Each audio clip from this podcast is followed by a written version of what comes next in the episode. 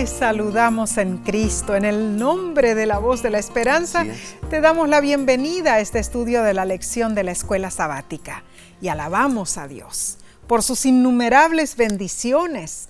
Repetimos Salmo 113.2. Sea el nombre de Jehová bendito desde ahora y para siempre. Y si te has unido a través de la televisión, por audio, por las redes sociales, gracias por acompañarnos. Te instamos a compartir este estudio con otras personas. Ah, y pon tu comentario. Lo necesitamos. Dinos, dinos de dónde nos acompañas. Hoy deseamos enviar, eh, bueno, un caluroso saludo a nuestros hermanos y hermanas del hermoso país del Salvador, porque Amén. todos somos del Salvador. Ah, no. Situado en la costa oeste de América Central, El Salvador tiene 18 islas en mar abierto Así es. y 13 islas lacustres. Así es. Su pico más alto es la montaña El Pital, Mm. que alcanza 2.700 metros. Ay, Omar, no tenemos que olvidarnos de mencionar las deliciosas pupusas salvadoreñas. Ay, qué ricas. Calentitas, hechas a mano, rellenas de extraordinario sabor. Muy bien. Hoy enviamos un gran abrazo a todos ustedes, hermanos y hermanas del Salvador. Les apreciamos con el amor de Cristo. Dios les bendiga ricamente. Bien, esta semana, Omar, estaremos estudiando la lección número 9. ¡Qué emoción! Ya del cuarto trimestre para el 26 de noviembre del 2022. Y se titula ¿Pasajes contradictorios? ¿Cuáles serán, Omar? Bueno, empecemos pidiendo la sabiduría divina. Amén. ¿Por qué no oramos? Padre que moras en los cielos, en este momento damos gracias. eh, te damos gracias porque podemos reunirnos de vuelta con nuestros amigos y amigas y estudiar juntos las riquezas que se, se encuentran en las sagradas escrituras. Bendícenos. Que todo lo que digamos y hagamos sea para honra y gloria de tu santo nombre. En el nombre de Cristo Jesús. Amén. Amén. La lectura bíblica se encuentra en Juan 5:39, un texto muy conocido. Así es. Escudriñad las escrituras porque a vosotros os parece que en ellas tenéis la vida eterna y ellas son las que dan testimonio de mí. Este pasaje puede traducirse como una simple afirmación. Escudriñáis las escrituras. O como una orden. Escudriñad las escrituras. El contexto parece indicar que lo más probable es que estas palabras se usan eh, en una forma de declaración de parte de Cristo dirigida a los judíos. Ah, Desde tiempos antiguos existía la creencia entre ellos, muy curioso, de que el conocimiento de la ley era lo que garantizaba al hombre la vida eterna. Así y algunos siguen hasta el día de hoy pensando mm, así. Cierto, Omar. Por ejemplo, Hilel, el, Ah, ra- el rabino del tremendo. siglo I antes de Cristo, él afirmó lo siguiente: uno que ha ate- atesorado para sí las palabras de la Torah ha adquirido para sí la vida del mundo venidero, dijo él.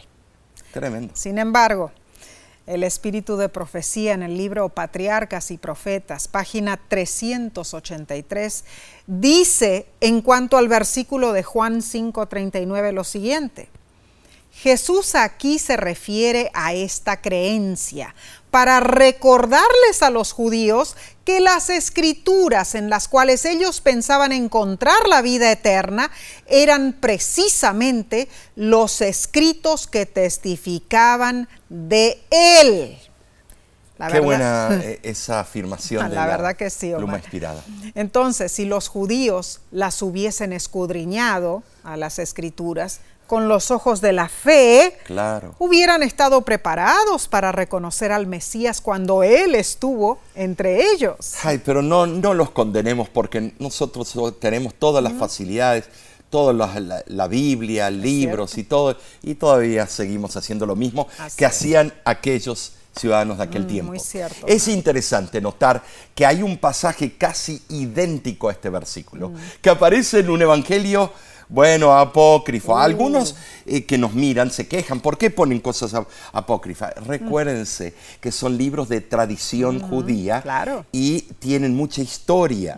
No lo usamos como, eh, bueno, inspirado por Dios, pero es interesante lo que esa gente creía en ese tiempo. Claro. Mira lo que dice. Descubierto este libro en Egipto, en un papiro escrito alrededor del año 150 después de Cristo. Mm. Dice, volviéndose a los gobernantes del pueblo, él dijo estas palabras, escudriñáis las escrituras, aquellas escrituras en las cuales pensáis tener vida, ellas son las que testifican acerca de mí. Este pa- papiro de Egerton es importantísimo.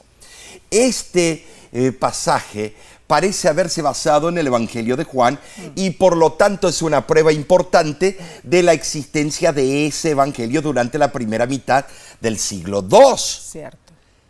Ahora, el hecho de que el papiro que contiene ese evangelio apócrifo fuera descubierto en Egipto indica que indudablemente el evangelio de Juan había circulado por allí a una distancia considerable de Éfeso, su probable lugar de origen. Esta semana estudiaremos algunos pasajes intrigantes que muchos usan para justificar la inmortalidad natural del alma. Todo esto nos lleva a preguntarnos entonces, ¿cuál es el razonamiento que nos llevaría a tomar literalmente las palabras de una parábola? ¿Será que la teología realmente depende de la puntuación en una frase? ¿Cómo afectan las ideas preconcebidas la forma en que percibimos algunos de los textos bíblicos? ¿Será que simplemente descartamos las interpretaciones que están en desacuerdo con nuestras convicciones? ¿Cómo podemos aprender a descubrir la verdad? ¿Y, cómo se relaciona todo esto con los verdaderos conceptos acerca de Dios? Bueno, la escritura dice que solo hay un Señor, una fe, un bautismo. Efesios 4, 5. Pero hay más de tal vez dos mil eh, ramificaciones del cristianismo. En un mundo perfecto, el creyente debería estudiar y enseñar concienzudamente la Biblia en devota dependencia, bueno, a la revelación del Espíritu Santo. Pero, sí. Ese es un gran pero. Este no es un mundo perfecto. No lo No es. lo es.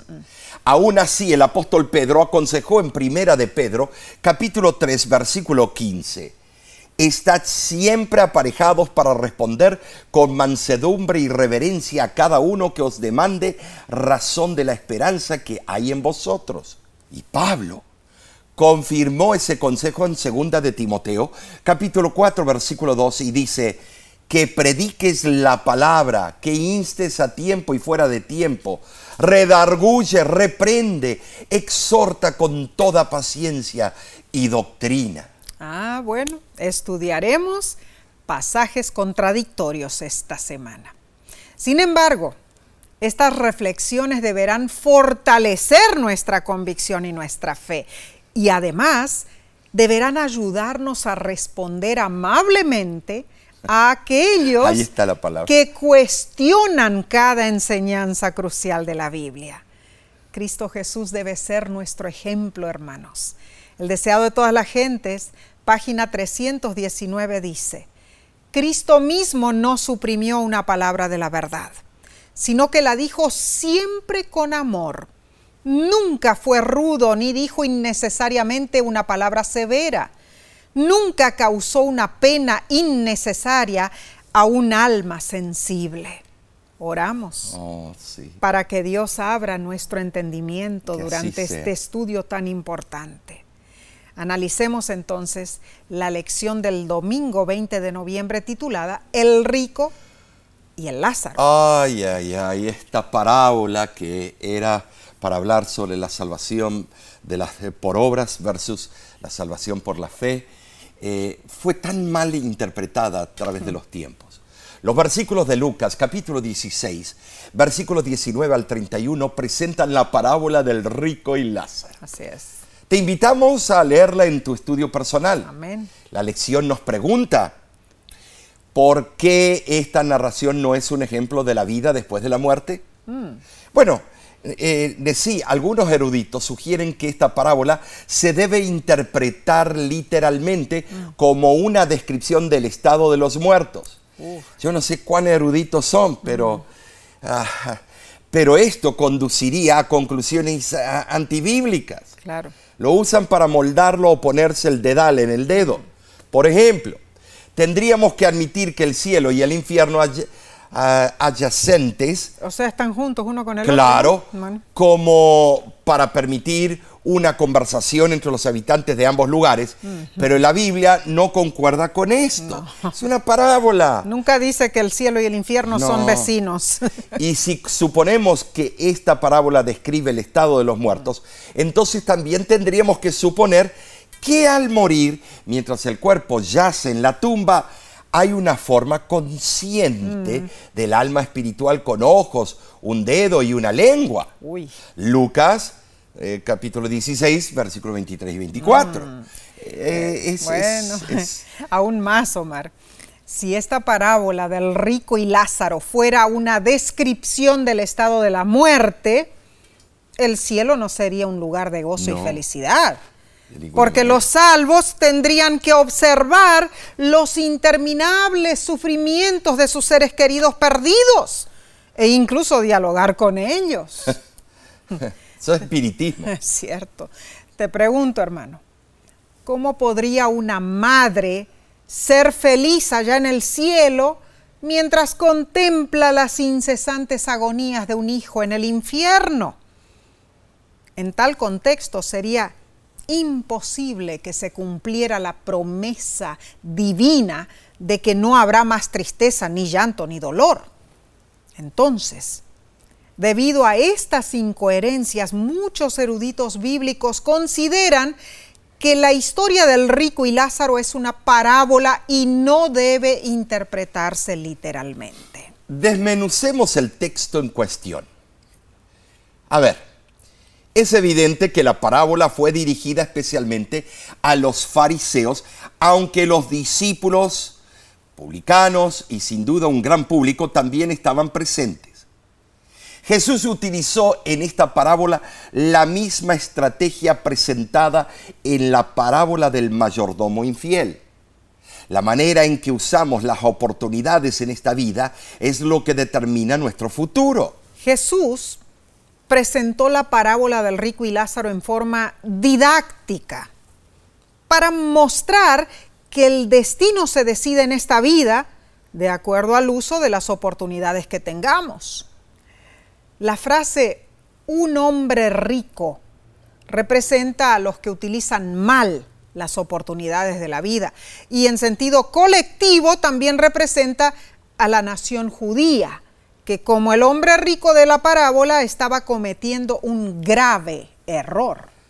La parábola presenta a dos personajes.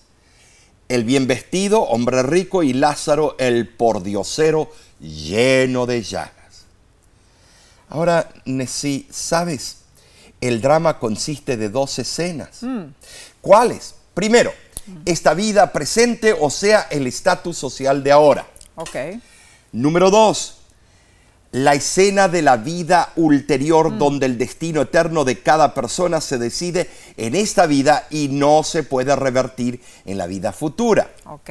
Ahora, si comparemos las dos parábolas de Lucas 16, la del mayordomo infiel, que presenta el problema en forma positiva desde el punto de vista de uno que había hecho los preparativos para el futuro. Cierto. Pero la parábola del rico y Lázaro en sí es muy interesante, es peculiar. Así es. Presenta el mismo problema, pero desde un punto de vista negativo, destacando la actitud de una persona que no hizo los preparativos necesarios. Ok. O sea, el hombre rico se equivocó al pensar que la salvación se basaba en ser de- descendiente de Abraham y no en su preparación individual. Entonces, la parábola del rico y Lázaro debe interpretarse como todas las otras, en armonía con su contexto y en el sentido general de la Biblia. Uno de los principios más importantes de interpretación es que cada parábola tiene el propósito de enseñar una verdad fundamental. Cada parábola tiene un significado exclusivo, con intención didáctica. Entendamos esto.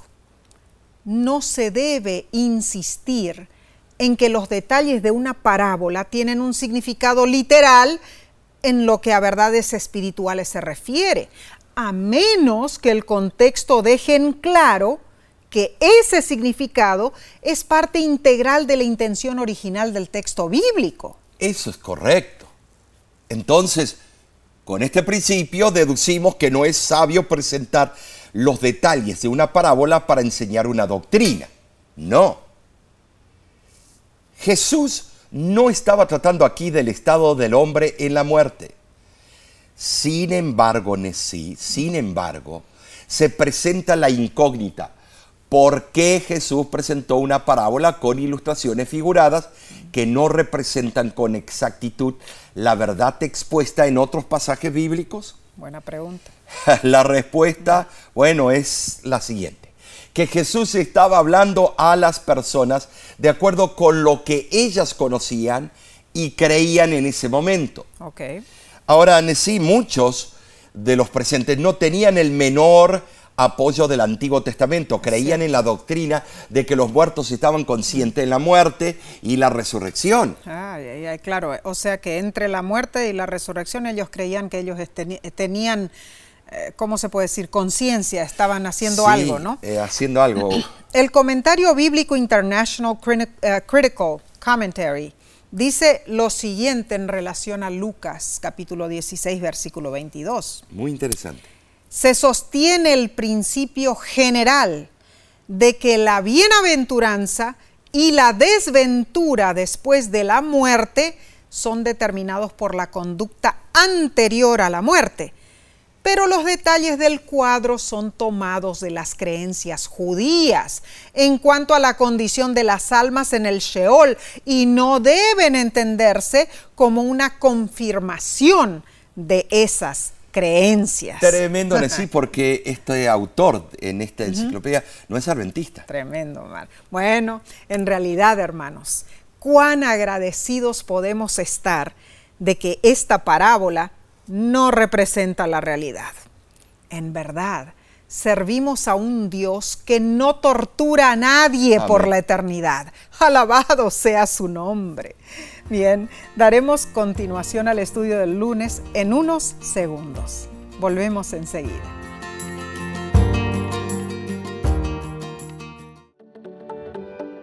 En nuestra aplicación puedes encontrar más contenido como este que te ayudará en tu vida espiritual. Lo puedes descargar visitando nuestra página web lavoz.org.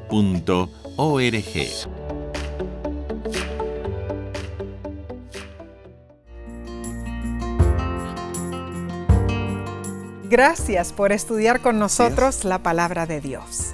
Sigamos indagando sobre los pasajes bíblicos oh. contradictorios eh, con esta lección del lunes 21 de noviembre titulada hoy, puntito, puntito, puntito, conmigo en el paraíso. Ay, ay, ay, este es el versículo favorito de los cristianos mm. que quieren creer uh, que algo va y vive y es pensante y que va y puede visitarnos y cualquier cosa. bueno, vamos a ver. Pero veamos. Lucas 23, 43 dice lo siguiente. Él respondió, de cierto te digo, coma, hoy estarás conmigo en el paraíso. Ve, pastor, algo se va para algún lugar. Mm. Casi todas las versiones de la Biblia traducen este texto de manera similar y errónea. Cierto. Los copistas querían reenfatizar las creencias de los pueblos eh, nórdicos o paganos mm. para traerlos al cristianismo. Claro. dando la impresión de que el mismo día de la muerte de Cristo, él y el ladrón fueron juntos al paraíso. Bueno, Mar, esto no debe sorprendernos porque esas traducciones fueron hechas por eruditos bíblicos que creen en, el, ese, en el dogma de la inmortalidad del alma, ¿no? Sí. Pero la pregunta es, ¿será esta la mejor traducción del versículo? No, hay que ir al original. Bueno, según el texto griego, Jesús literalmente dijo lo siguiente. Amén soy lego, semeron mete eumo es enton paradeiso, que significa, de cierto te digo hoy, conmigo estarás en el paraíso. Ah, eso es diferente. Bueno. O sea, de cierto te digo hoy, coma, que no hay en el griego, sino son los acentos. Mm. Hoy estarás conmigo en el paraíso, pero no esa noche, mm. sino te digo hoy una cosa, mm. que algún día estarás en el paraíso. Ah. El texto griego se eh, escribió de, sin signos de puntuación y la conjunción que en la frase te digo que hoy es una añadidura. Porque eso lo, utilizan en varias versiones. Claro, en la, de, la versión de del 60, del 77, 79, mm. lo usan. ¿Qué? El, el que no está en el original. Ahora, además, en el texto griego, el adverbio hoy mm. puede modificar tanto el verbo decir como el verbo estar. Ok. Pero necesitamos saber si Jesús quiso decir, te digo hoy, mm. o si quiso decir, hoy estarás. Ah, Para entender, debemos descubrir las respuestas bíblicas a estas preguntas, Nessie. Primero, ¿qué es el paraíso? Mm. Número dos, ¿fue Jesús al paraíso el día en que murió? Uh. Número tres, ¿Qué enseñó Jesús sobre cuando los seres humanos recibirán la recompensa del paraíso? Bueno, la primera pregunta, ¿qué es el paraíso? En el griego, paradeisos, ¿no es cierto? ¿Paradeisos o paradeisos? Sí. ¿Cómo se dice en el griego? No estoy segura. Pero es transliteración de la palabra persa pairidaesa, que significa parque, lugar cercado de muros. La palabra hebrea equivalente es pardes, tomada también del persa y traducida como bosques en Nehemías 2.8. O sea, el jardín del Edén. Mm, como jardín en, el, en Eclesiastés 2.5. Y como dijiste en algunas versiones, el jardín del Edén es el paraíso, Génesis 2.8. Y la palabra paradeisos es huerto, Génesis 3.1 en la época de Jesús, la palabra paraíso se usaba para hablar del lugar donde los santos vivirán por la eternidad. Muy bien dicho, porque el paraíso está ya en el trono de Dios, no un lugar en el medio entre el trono y la tierra, como algunos creen, eh, que ahí hay cosas sin cuerpo. No, el paraíso es a donde está el árbol de la vida, Recordemos que en la víspera de la traición, menos de 24 horas antes de hacer la famosa promesa al ladrón, Jesús le dijo a los doce, en la casa de mi Padre muchas moradas hay, voy a preparar lugar para vosotros, y vendré otra vez y os tomaré a mí mismo para que donde yo estoy, vosotros también estéis. Juan 14, versículos 2 al 3. Pero tres días más tarde, después de resucitar, Jesús le dijo a María, aún no he subido a mi Padre. Juan 10, 17. Jesús no fue al paraíso, no estuvo en el paraíso el día de su crucifixión. Él no se contradice, Él no va en contra de sus propias doctrinas, ni tampoco durante su muerte. Él fue alguna parte. Por consiguiente, el ladrón no podría haber estado con Jesús en el paraíso. Como ya señalamos, hermanos, el texto griego de este pasaje no contiene la conjunción que, ni la coma, ni los dos puntos que aparecen en ciertas versiones. Alterar este versículo, añadiendo una conjunción o signos de puntuación inexistentes en el texto original, hace parecer que Jesús se contradijo en lo que él y varios escritores del Nuevo Testamento aseguran en otros pasajes bíblicos. Eh, esto es serio, esto es tremendo. La promesa de Jesús al ladrón en esa tarde cenicienta, mientras ambos colgaban de la cruz, fue la siguiente. De cierto te digo hoy, coma, estarás conmigo en el paraíso. Hagamos un ejemplo para entender esto mejor. A ver, Nessie, a ver si te acuerdas de esto. a ver, a ver. a ver, eh, yo hago estos ejemplos en las campañas. Sí, cierto. Mi amor, te voy a decir las cosas e, en forma equivocada. Te voy a hacer una promesa equivocada. A ver. Mi amor, de cierto, de cierto te digo, hoy iremos a Cancún. Uh, te vas a preparar enseguida. Claro que sí. Quiere decir que compró el, boleto, la mm, taquilla mm. y estamos por viajar esta noche. Claro. Ah, y te digo, prepárate para el viaje. Mm. Y mejor que yo lo cumpla, hoy mismo. Es cierto. Porque me lo vas a hacer saber, porque esta mujer no es histérica, es histórica, y jamás se olvida de lo que yo prometo. Cierto. Pero es completamente diferente que te diga, mi amor, mm. de cierto, de cierto te digo hoy o esta noche, te digo hoy, iremos a Cancún. Oh. ¿Significa que iremos hoy al Cancún? No. No. Lo haremos cuando tengamos el dinero, la feria, el pisto, los chavos, mm. la guita. Estimados, esto es claro.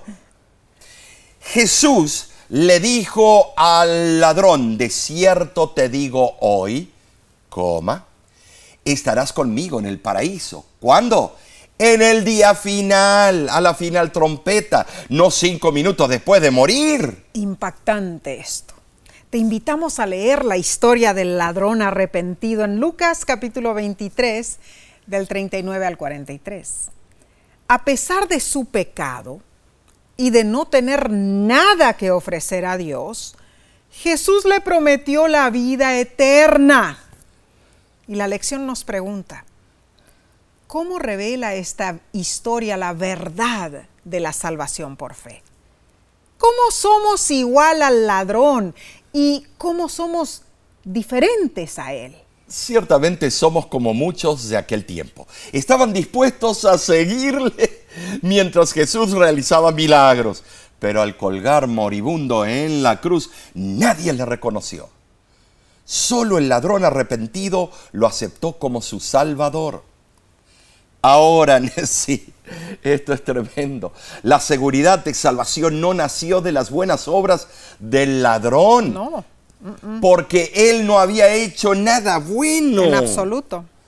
Su salvación nació de las palabras de Jesús. Gloria a Dios. El ladrón arrepentido no tuvo oportunidad de realizar buenas obras, pero en la cruz recibió dos bendiciones. La salvación y la muerte en Cristo, la justificación por la fe. Gloria a Dios. Cuando aceptamos a Jesús como nuestro Salvador, Él nos perdona y además Él nos salva. Ah. Gloria a Dios. Amén, amén. Hermano, hermana, nuestra seguridad no se basa en nuestra capacidad de ser buenos. No, de ninguna. Se basa en Jesús, la fuente de todo lo bueno. El camino a Cristo página 34, nos promete lo siguiente. Cuando Satanás viene a decirte que eres un gran pecador, mira a tu redentor y habla de sus méritos. Lo que te ayudará será el mirar su luz. Reconoce tu pecado, pero di al enemigo que Cristo Jesús vino al mundo para salvar a los pecadores y que puede ser salvo por su incomparable amor hermoso. Pasemos entonces, Omar, a la lección del martes 22 de noviembre titulada Partir y estar con Cristo. Ahora, debemos para esto leer Filipenses 1 del 21 al 24 y dice así. Porque para mí el vivir es Cristo y el morir es ganancia. Mas si el vivir en la carne resulta para mí en beneficio de la obra, no sé entonces qué escoger, porque de ambos lados me siento apremiado, teniendo deseo de partir y estar con Cristo, lo cual es muchísimo mejor, pero quedar en la carne es más necesario por causa de vosotros. ¿Te das cuenta de sí? Mm. Pablo realza una perspectiva personal. Cierto. Aquí, los verbos en el griego están en tiempo presente. Se refieren a un continuo acto de vivir. La existencia de Pablo estaba ligada a quién? A Jesús. Su pensamiento, sus esperanzas y aspiraciones estaban absortas en su Salvador. Esto es cierto, pero la muerte siempre significa pérdida. Para un hijo de Dios, la muerte es la pérdida de los gozos de la vida, pérdida de los felices vínculos familiares, pérdida de las oportunidades de trabajar para Cristo. Pero Pablo no era un pesimista que estaba diciendo, ay, la vida no es digna de vivirse. No, tampoco él, él, era alguien aniquilado que ya no podía disfrutar de la vida. Ni era un santo cansado y agotado por sus tareas. Pablo no estaba amargado ni era adusto, hermanos. Él disponía de cordial simpatía y participaba con sano equilibrio de las actividades de la vida. Su declaración se refiere a un tema más elevado. Él se preocupaba por ensalzar a Cristo. El autor de la lección recalca que Pablo se emocionaba con su pasión de vivir en Cristo, ahora, segunda de Corintios 5:17, y vivir con Cristo después de su segunda venida, primera de Tesalonicenses 4:17. Ahora sí debemos bueno considerar el texto también que eh, acabamos de, leer, Filipenses 1, 21 al 24, en su contexto. Y este se refiere al hecho de que Cristo ha de ser magnificado. Amén. Pablo estaba en un dilema. Mm. No podía eh, decidir cómo glorificar más a Cristo, con su vida o con su muerte. Ah, bueno, una rémora muy confusa en verdad. Eh, si se nos permitiera escoger entre la vida y la muerte, quizá estaríamos en la misma situación, hermanos. Claro. Creo que la condición de Pablo es parecida a la de un viajero, Omar. un viajero que no puede ir ni a la derecha ni a la izquierda porque se ha topado con paredes que impiden avanzar su camino. su camino. Sí. Sí, buen ejemplo. podemos imaginarnos a Pablo como si estuviera cortando las cuerdas que lo ataban a este mundo mm. o levantando el campamento de esta vida antes de partir. Cierto. Al decir tengo deseo de partir, Pablo empleó un lenguaje similar al de segunda de Timoteo capítulo 4 versículo 6, mm.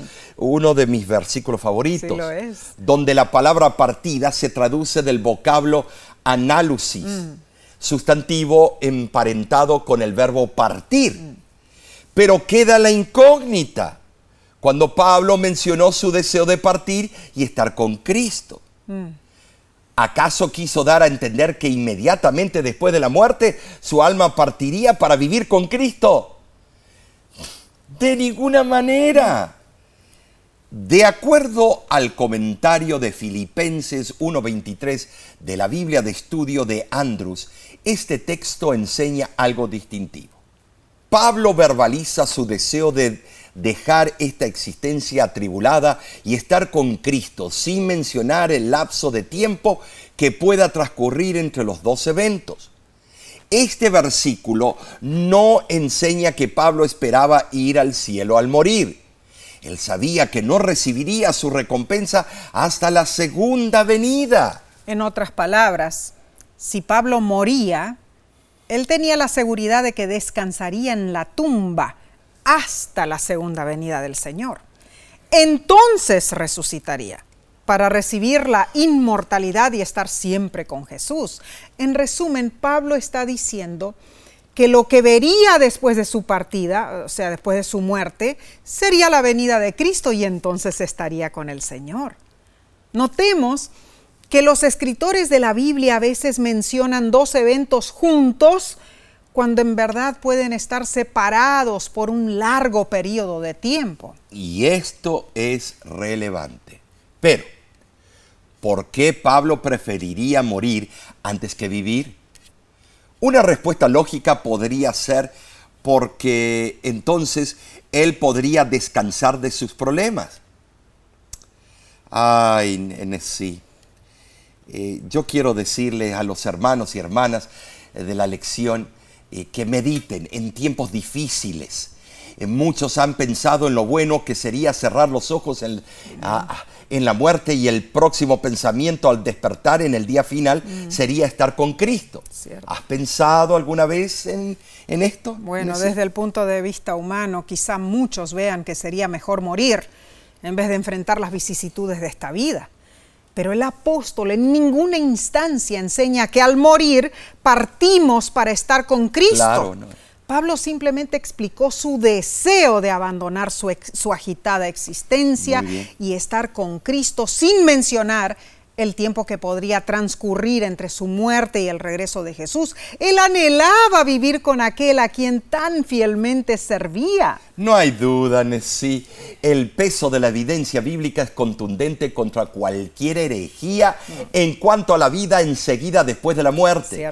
Como cristianos fervientes hemos tenido el mismo anhelo del apóstol, mas no esperamos necesariamente que seremos llevados inmediatamente a la presencia del Salvador cuando nuestros ojos se cierren en la muerte. Ay, Omar, pero sí abrazamos la esperanza de Pablo, de que si morimos, recibiremos la corona de justicia en la segunda venida de Cristo.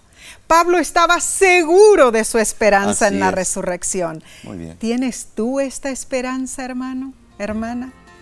Continuaremos con este estudio en unos pocos segundos. Volvemos enseguida.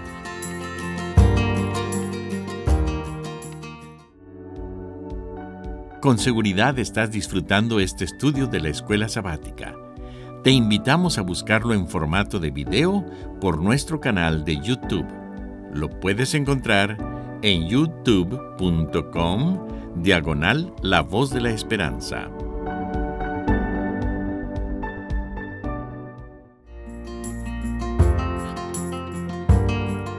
Te agradecemos por acompañarnos. Recuerda, si estás en las redes sociales, comparte este estudio con tus seres amados. Bien, pasemos a la lección del miércoles 23 de noviembre titulada Predicar a los espíritus encarcelados. Leamos primera de Pedro, capítulo 3, versículo 18 al 20.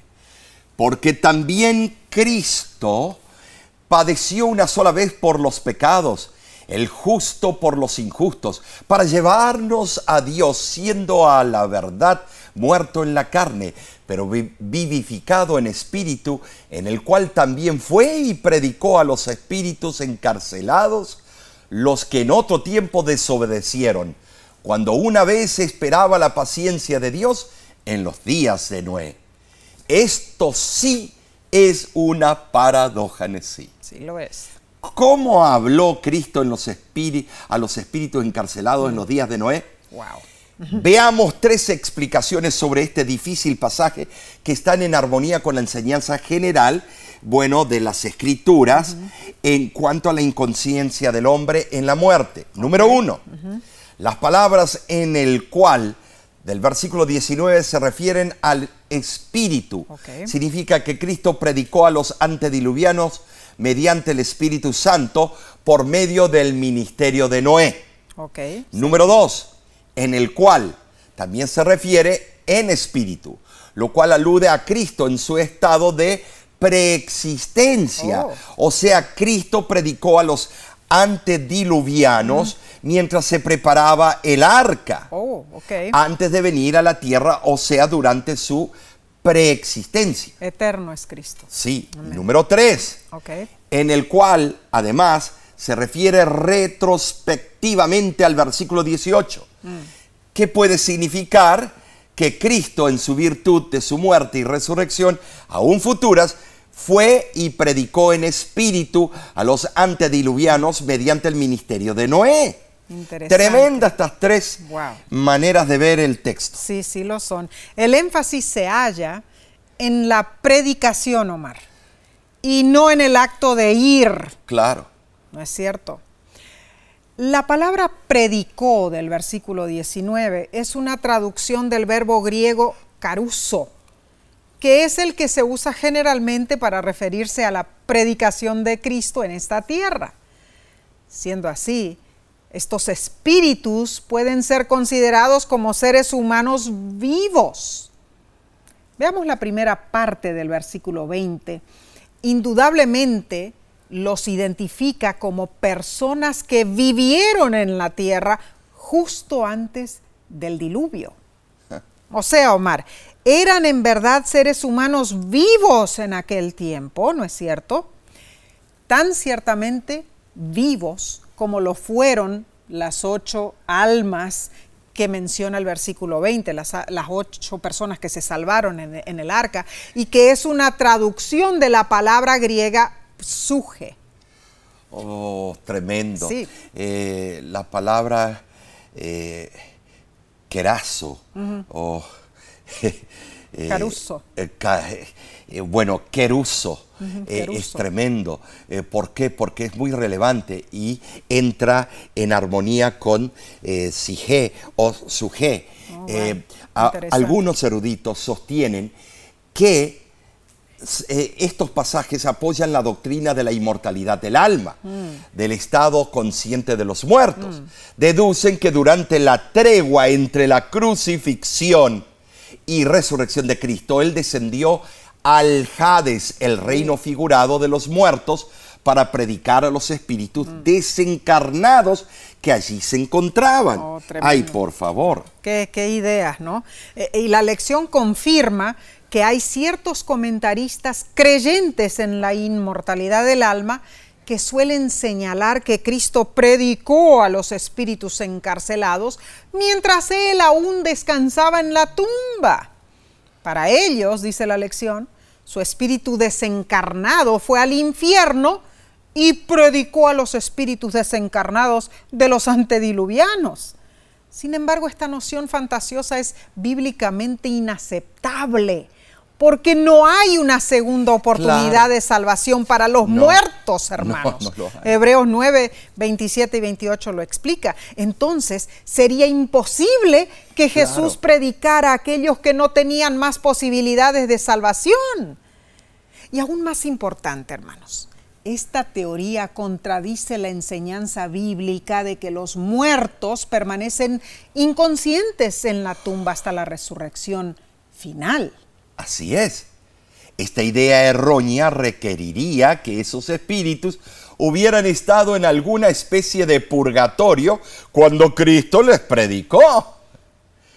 Esto, por supuesto, está completamente equivocado.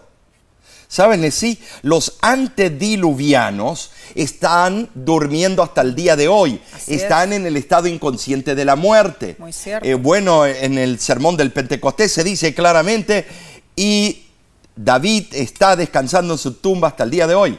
Hay otro punto que debemos destacar. Si este versículo realmente estuviera diciendo que Jesús, mientras estaba corporalmente en la tumba, bajó al infierno y predicó mm. a los malvados antediluvianos, ¿por qué solo ellos escucharon su mensaje?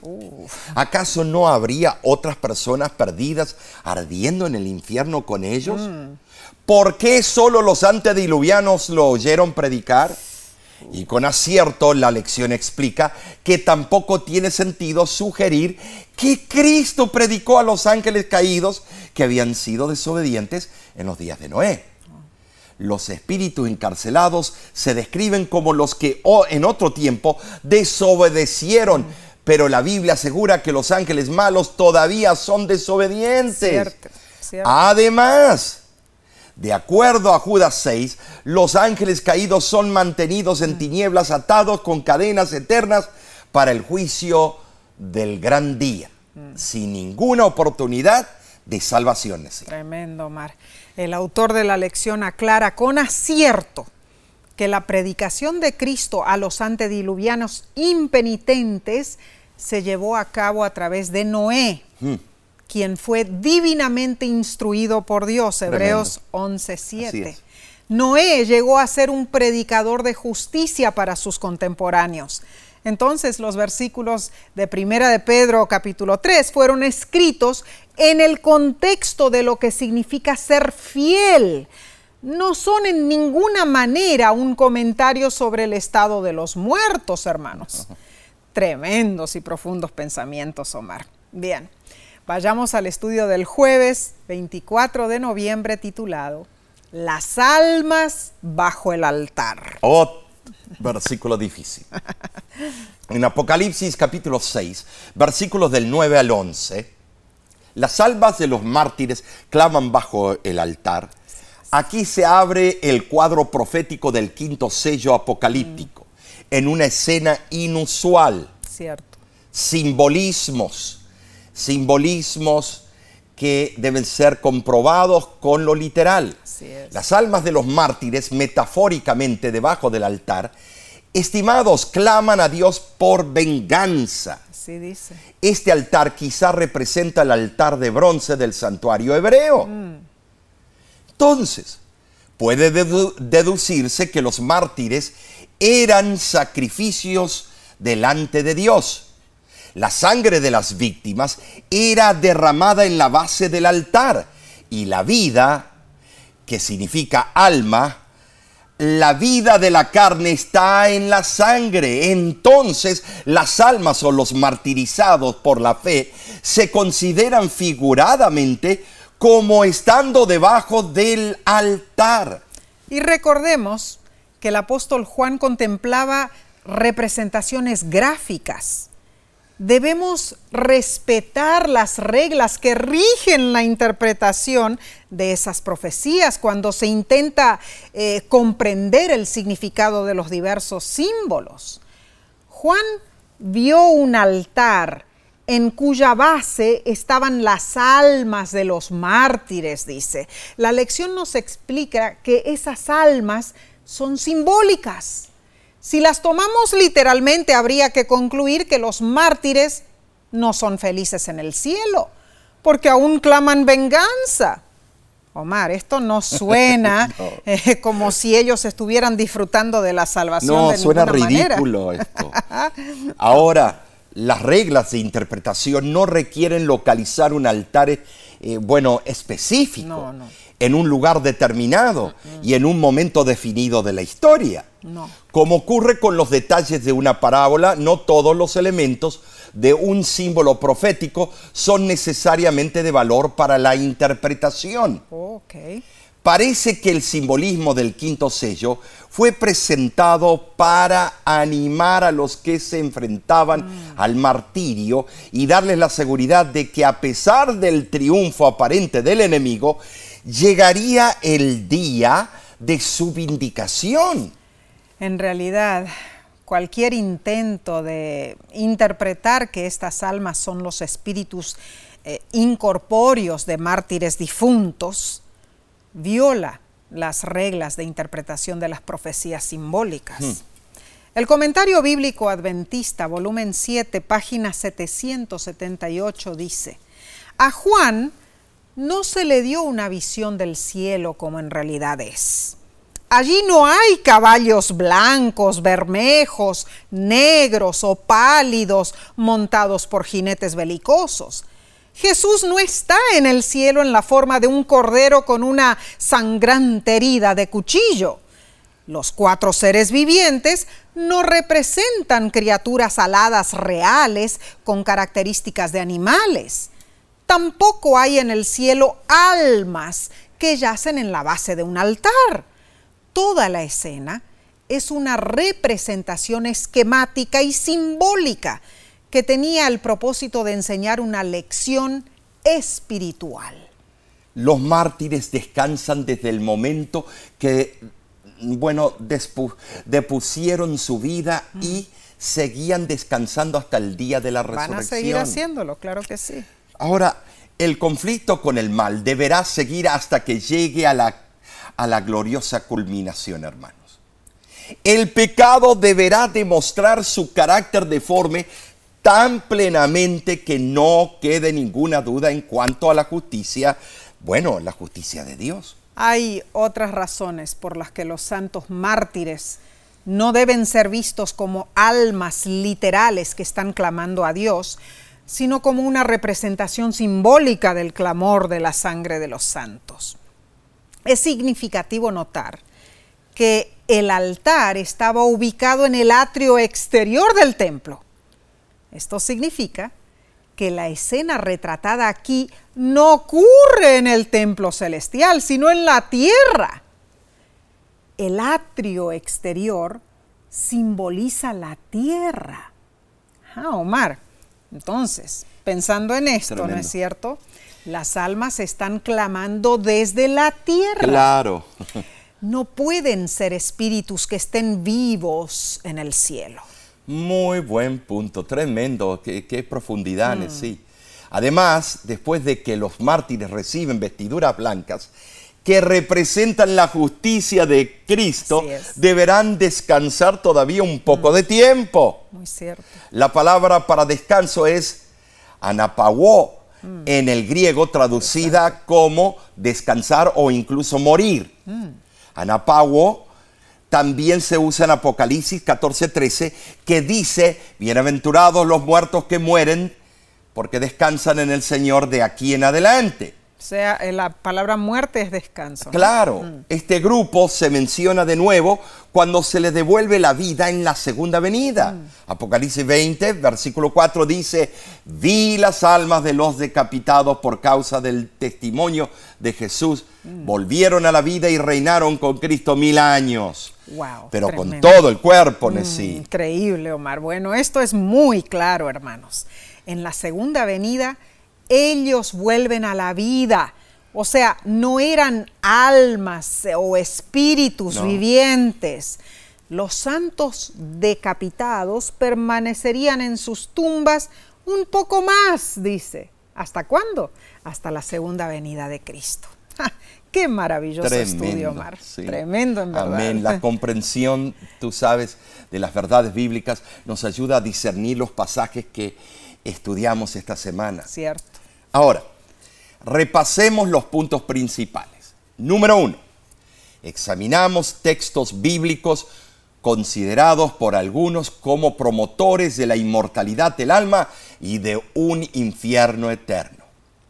Ahora, sí, el punto número dos, muy importante. Vimos la parábola del rico y Lázaro calificada como literal por muchos, pero comprobamos con el contexto que Jesús usó esta parábola para enseñar que, que ser rico no garantiza llegar al cielo. Cierto. Y número tres. Sí. Estudiamos la promesa de Jesús al ladrón en la cruz. Claro. Vimos que Jesús no le aseguró que el ladrón iría al paraíso enseguida después de morir, sino que le dijo, hoy te digo, tú estarás conmigo en el paraíso. Número cuatro, comprobamos que cuando Primera de Pedro, capítulo 3, menciona que Cristo predicó a los espíritus encarcelados en los días de Noé, no significa que Jesús personalmente predicó a los antediluvianos en el infierno, mm. sino que es una exhortación sobre la prisión del pecado. Eh, predicada por Noé. Claro, claro. Es claro. Y, por último, número 5, en Apocalipsis capítulo 6, las almas de los mártires que claman justicia bajo el altar, no se refiere a almas literales, hermanos. Son un símbolo de los que han sido fieles a Dios Así es. hasta la muerte. Correcto. Bien. Eh, llegamos al final de otro estudio, pero qué extraordinario. Este eh, trimestre en sí, estamos estudiando puntos eh, controversiales, pero al mismo tiempo estudiando minuciosamente los textos difíciles. Está buenísimo. Aún queda mucho por aprender. Mm, muy cierto.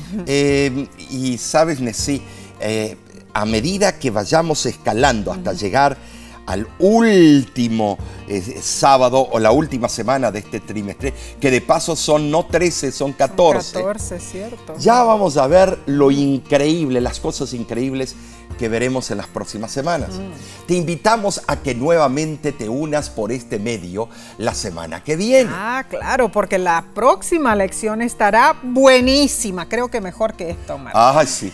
Lleva por título El fuego del infierno. ¡Ay, qué bueno que está! Prepárate, Ah. ponte el saco de protección de Te fuego. pregunto, ¿cómo estará el infierno? Oh. ¿Calentito? ¿Se quemarán eternamente los impíos? Bueno, pon tu comentario si puedes, si estás en las eh, redes sociales. Estudiaremos puntos candentes sobre este tópico. No te lo pierdas. Y no olvides compartir estos estudios con otros. Así es. Suscríbete al canal de YouTube de La Voz de la Esperanza y fácilmente podrás encontrar la programación de cada semana. Claro, claro. Ahora, sí, de nuestra parte nos despedimos y te decimos Como siempre solemos despedirnos, Dios te bendiga y te guarde. Dios esté contigo. Dios rodee tu casa con tus santos ángeles y te dé la seguridad de que Él no te desamparará en ningún momento. Dios te ayude a crecer siempre en Él, a seguir siempre el ejemplo de Cristo. Amén. Y que estés listo en aquel día glorioso de la segunda venida de- nuestro Salvador y amante, amante Cristo Jesús.